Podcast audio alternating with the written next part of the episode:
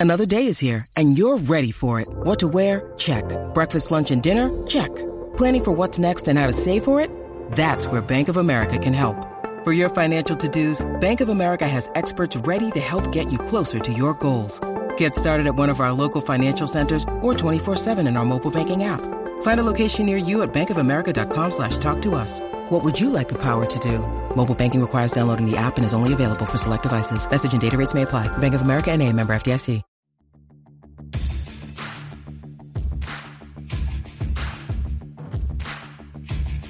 Hey, I'm Ryan Mallory, and this is my Swing Trading the Stock Market podcast. I'm here to teach you how to trade in a complex, ever changing world of finance. Learn what it means to trade profitably and consistently, managing risk, avoiding the pitfalls of trading, and most importantly, to let those winners run wild. You can succeed at the stock market, and I'm ready to show you how. Hey, everybody, this is Ryan Mallory with Swing Trading the Stock Market.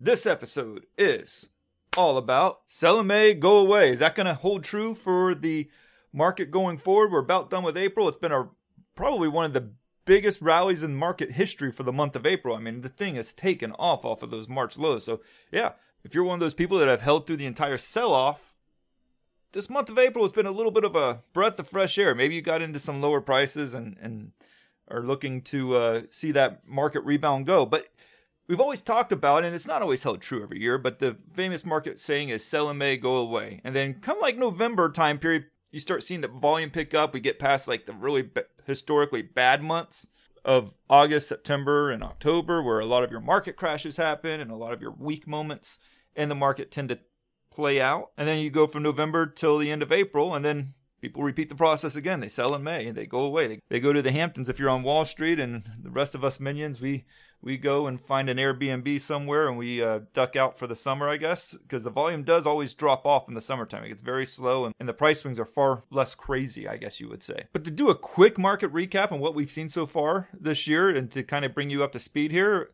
January and February. Market was on pretty solid foot in there. We were hitting new all time highs in mid to late February it was around February 19th where the bottom fell out of the market, right? We hit new highs, and then the next day the market just started this perpetual decline. And at first we're thinking, oh man, starting to take this Wuhan thing pretty serious. But should we take it that serious? And then all of a sudden it just tumbled all over itself. And then in early March we had just a wee bit of a bounce to start the month off people got kind of optimistic, but it was pretty choppy. But it ultimately turned out to be a, a, little mini bear flag pattern that resulted in this huge, huge push lower. So then we bottomed out around what 2191 on the S&P 500 on March 23rd, and ever since then we have been rallying. So March 23rd through current day, which is as of this podcast, April 28th. We have rallied relentlessly. In fact, here's what the crazy stat is. As of yesterday, the rally has lasted longer than the sell off. Who would have thought that?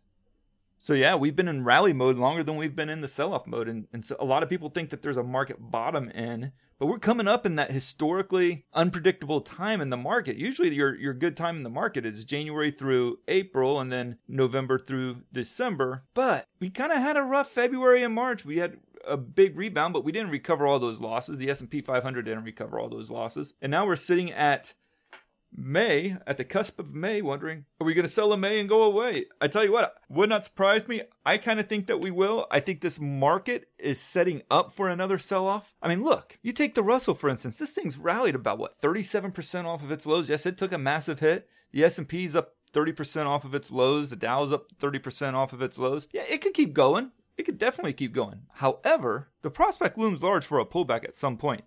The question is is when will that happen? Let's go back in time a little bit and talk about the S&P 500 and the market as a whole in 2018. That was the last time we really had a notable sell-off.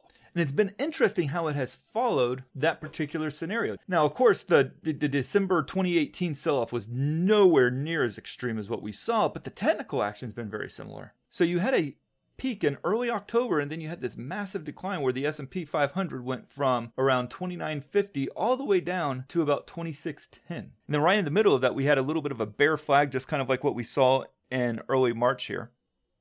And then it took another plunge lower into late October before putting in a temporary bottom. What happened from there though is we went on this huge tear and it didn't take very long. We we went from a lows of 2603 all the way up to 28.15. And what was interesting about that is on the Fibonacci retracements, that was a 61.8% retracement exactly. And then we just chopped around the rest of the month there.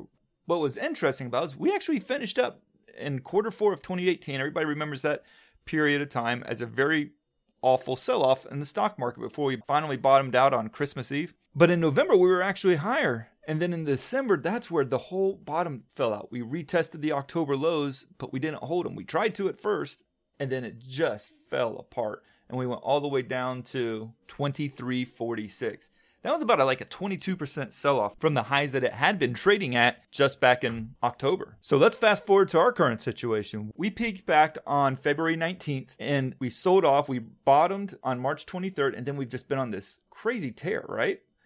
S&P 500, like I said earlier, it's up over 30%. But guess where we're at right now? We're at the 61.8% retracement level, just like what we saw back in 2018 in November when we're thinking, man, this thing's going straight back up to the all-time highs. Wrong. It went back down, tested the lows, and then took out that bottom. So we hit the 61.8% retracement level of the entire sell-off. That means from the highs achieved back in February to the lows hit down in March, we've retraced 61.8% of those losses. That Fibonacci level is a you have three standard Fibonacci levels that people pay close attention to 38.2%, 50%, and 61.8%. There's a couple of others too, but I'm not going to get them get into that in this episode. But those are the three. We've blown through the 38.2, we've blown through the 50%, and honestly, I did not think we were going to blow through the 50%. You go back to like 1929 when we had the Great Depression, you go back to things like uh, the 1987 stock market crash. Very similar. We during those times we retraced 50%, but we've blown right through that. But we gapped higher today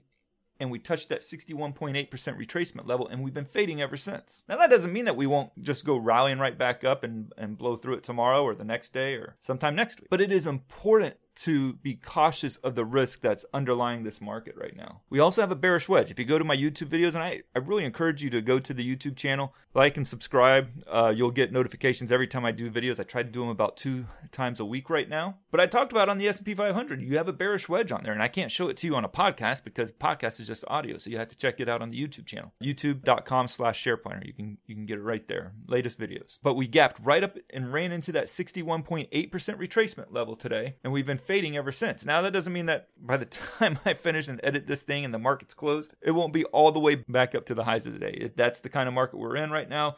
The S&P 500 is being blinded to the to the reality that's facing it, to the earnings, to the GDP, to the jobless numbers, to the fact that a lot of companies are going to go out of business. And why is that? It's because Congress is putting 2.3 trillion dollars of stimulus out there. The Federal Reserve is willing to increase its balance sheet by an undefinable amount. I mean, people are expecting to get all the way up to 11 trillion. That's more than anything we've ever seen during the World War II, Great Depression, 2008, Great Recession. The Federal Reserve is literally keeping this market from falling apart. I mean, you want a perfect example of what I'm talking about? Look at crude. Crude over the last couple of weeks, it has seen negative prices. We got tankers all over the coast of California and all over the, the, the, the, world sitting offshore with just nothing but oil, barrels of oil. They can't even deliver it. There's nowhere to put the oil at. Yet, energy just keeps rallying. In fact, if you pull up the energy sector, it has rallied six straight weeks. Six straight weeks, energy has rallied, yet crude is trading at $12 a barrel. Last week, the contract that expired went all the way into negative territory, like $37 in the negative. They're not only giving it away for free back then, they were literally paying you to take it off their hands. When you need mealtime inspiration, it's worth shopping Kroger, where you'll find over 30,000 mouthwatering choices that excite your inner foodie. And no matter what tasty choice you make, you'll enjoy our everyday low prices, plus extra ways to save, like digital coupons worth over $600 each week. You can also save up to $1 off per gallon at the pump with fuel points. More savings and more inspiring flavors make shopping Kroger worth it every time. Kroger, fresh for everyone. Fuel restrictions apply. And so the the headline you're seeing right now is is the S&P 500 is trading higher due to increased optimism over the economy rebounding or reopening or additional Fed stimulus, which we'll probably see at one point, but at some point the market's going to not care anymore. It just won't. You saw that with the interest rate cuts. It didn't rally off of those interest rate cuts. It actually sold off every time they announced the interest rate cuts. But the Fed stimulus, man, the market just went bonkers over that thing. But you give me ten trillion dollars, I can support the market pretty well too. I mean, anybody can. I mean, it's not. It doesn't. It's not brain surgery to to figure out what to do with ten trillion in order to keep the market from falling apart. So we talked about the 1929 retracement, the 2008. You know, I mean, all of these, all these re- recessions and depressions and everything, they have one common feature. They all have dead cat bounces, right? I believe we're in the middle of a dead cat bounce right now. I don't believe the technicals have really improved all that much to say, hey, we're out of the woods, man. Everything's good. You got people talking about, oh, we're in the V shaped bottom. Guys, that is just really crazy talk to think we're just going to go bouncing right back up. We want to open up the economy. We got waiters, we got waitresses, we've got people doing service jobs and everything else. They work at a manufacturing plant. They've been laid off, they've been furloughed, they get jobless claims. Congress goes in there and says, hey, here's some extra money too. And I'm not saying that it's not a nice gesture, okay? I mean, if, if I was in that situation, I'd take everything I could too. But here's the problem though. When you look at the aggregate, you want these people to eventually go back to work, but you're paying them more money to stay at home and watch Netflix than to actually work at their jobs. So how are you going to get the majority of those people back to work? And some of you listening, and I'm not trying to insult you or anything, okay? I know for the most part, most people want want to work and everything, but there's going to be a percentage of people out there that are going to be like, I'm going to ride this gravy train as long as I can. I don't want to go back to work. I hated my job anyways. Why would I go back to work, make less than I can sitting at the house doing some uh, do it yourself projects and, and making my backyard look better and building my wife a she shed? Then on the flip side, you have the businesses. There's going to be a lot of businesses that do open back up and say to themselves, wow, I really dodged a bullet that time. If it wasn't for some of these loans and free money that was out there, I may not have survived. I, there'll be people that say that. And so what are they going to do going forward? They're going to probably look at how did they spend? Where can we cut costs? Well, labor is a big cost for a business, any business. It's one of the biggest expenses there is. So they're going to look at that and it's like, maybe we don't need as many people. Maybe we can do more with less. So there's going to be people that a percentage of people that don't get rehired out of this whole mess. I would be shocked if this time next year we're not still dealing with t- 10% unemployment. I really think that's very likely.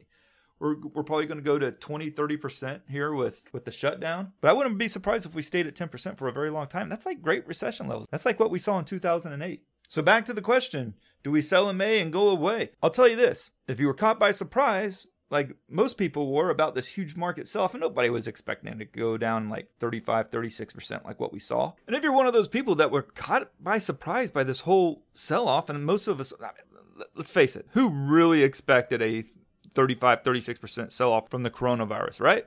Nobody was expecting that much. I mean, I was taken back by the, the steepness of the sell off. But then when you start thinking about it, hey, we're literally shutting down a global economy. What else would you expect? So what do you do? Well, you gotta you gotta draw a line in the sand. Look, this this rally has been a nice gift for a lot of people. You have a second chance in a sense. The Nasdaq 100 is actually in the positive for the year. So I mean, there's there's there's a lot of gifts that's been going on for for traders and investors more so over the past month, being able to get off of those lows. And if you don't use that as an opportunity to say, look, if we repeat the same thing that just happened back in March and we start to sell off again, this is where I'm going to get out this time. You got to know that up front. You can't you can't wait to decide, oh, we're back at the March lows again. Hmm, do I sell or do I stay? I mean, that that's where I get the mass panic from people. My text messages start lighting up, and it will again. If we retest those March lows, I'm going to get a bazillion text messages and emails. They're going to be like, hey, should I just sell everything right now? I mean, this, I'm really nervous about this. Well, you should be. But you can't wait till after it happens to decide that. You got to know up front, hey, I'm going to sell into strength of this rally. I'm going to continue to just take more and more of my, my positions off the table. That's a good approach. Or you have to decide, hey, if it, if it drops back down to this particular price level, I'm going to get out. But here's the other thing. When you get out, know where you're going to get back in at. Maybe you don't get back in for months. Maybe you get back in a few weeks later one thing about the stock market, it's always going to do its own thing. It's going to surprise. What you have to do is react. You have to follow what the market's telling you. I don't always do the best job of that. I make mistakes. I didn't take this rally as serious as I probably should have. I was a little much more nervous about participating to the long side in the market rally, and so there was some opportunities for me to uh, to get long and to make some money off of it, and I didn't do a good job at that. But we're talking about what a month of that, guys. I'm fine. I mean, you you take my trading performance over the course of many years, there's going to be a month here and a month there where I don't do that great. But overall, I'm going to do fine on the year. In the trading block, people who were following me, they, they avoided a huge 35% sell off. We, we actually shorted it some and, and made some money to that side back in early March and late February. So it was, it was, it was a good time. But you got to know where you're going to get out if this market decides to take a, a dive lower. But most importantly, you got to know where to get back in too. you got to decide that too. It's like, okay, if we bounce 10% off the lows or 5% or 20% off the lows, I'm going to start getting back in. I'm going to build with position. Or maybe you say to yourself, okay, if it breaks below this, this point here, then every 5% drop lower. These are arbitrary numbers. I'm not saying these are the ones to use but I'm just giving you examples. You can say, okay, every 5 or 10% drop lower, I'm going to add another 25% of my portfolio or 10% or whatever to the market to try to scale in at a lower price so that I benefit even more so from the long term. So there you have it guys. That's that's my two thoughts. Selim may go away. I think it's probably going to happen. And um, I think there's a good chance that we see some weakness next month just like we did in December of 2018 following the November bounce and it just that tends to be what the market does. We're at a 61.8% retracement level. I think it'll make sense looking back in time. Okay, this is where the market rallied up to. But when you're in the midst of it, it feels like, okay, this thing's going to go up forever. So that's going to do it for today. If you have any questions, feel free to email me, ryan at shareplanner.com. Check out the YouTube channel. That thing has been doing uh, really great, some really good content there, and I'd uh, appreciate you looking at that as well. God bless, guys. Thanks for listening to my podcast, Swing Trading the Stock Market. I'd like to encourage you to join me in the Share Planner Trading Block, where I navigate the stock market each day with traders from around the world. With your membership, you will get a seven day trial and access to my trading room, including alerts via text, email, and WhatsApp. So go ahead, sign up by going to shareplanner.com slash trading block. That's www.shareplanner.com slash trading block and follow me on SharePlanner's Twitter, Instagram, and Facebook, where I provide unique market and trading information every day. If you have any questions, please feel free to email me at ryan at shareplanner.com. All the best to you, and I look forward to trading with you soon.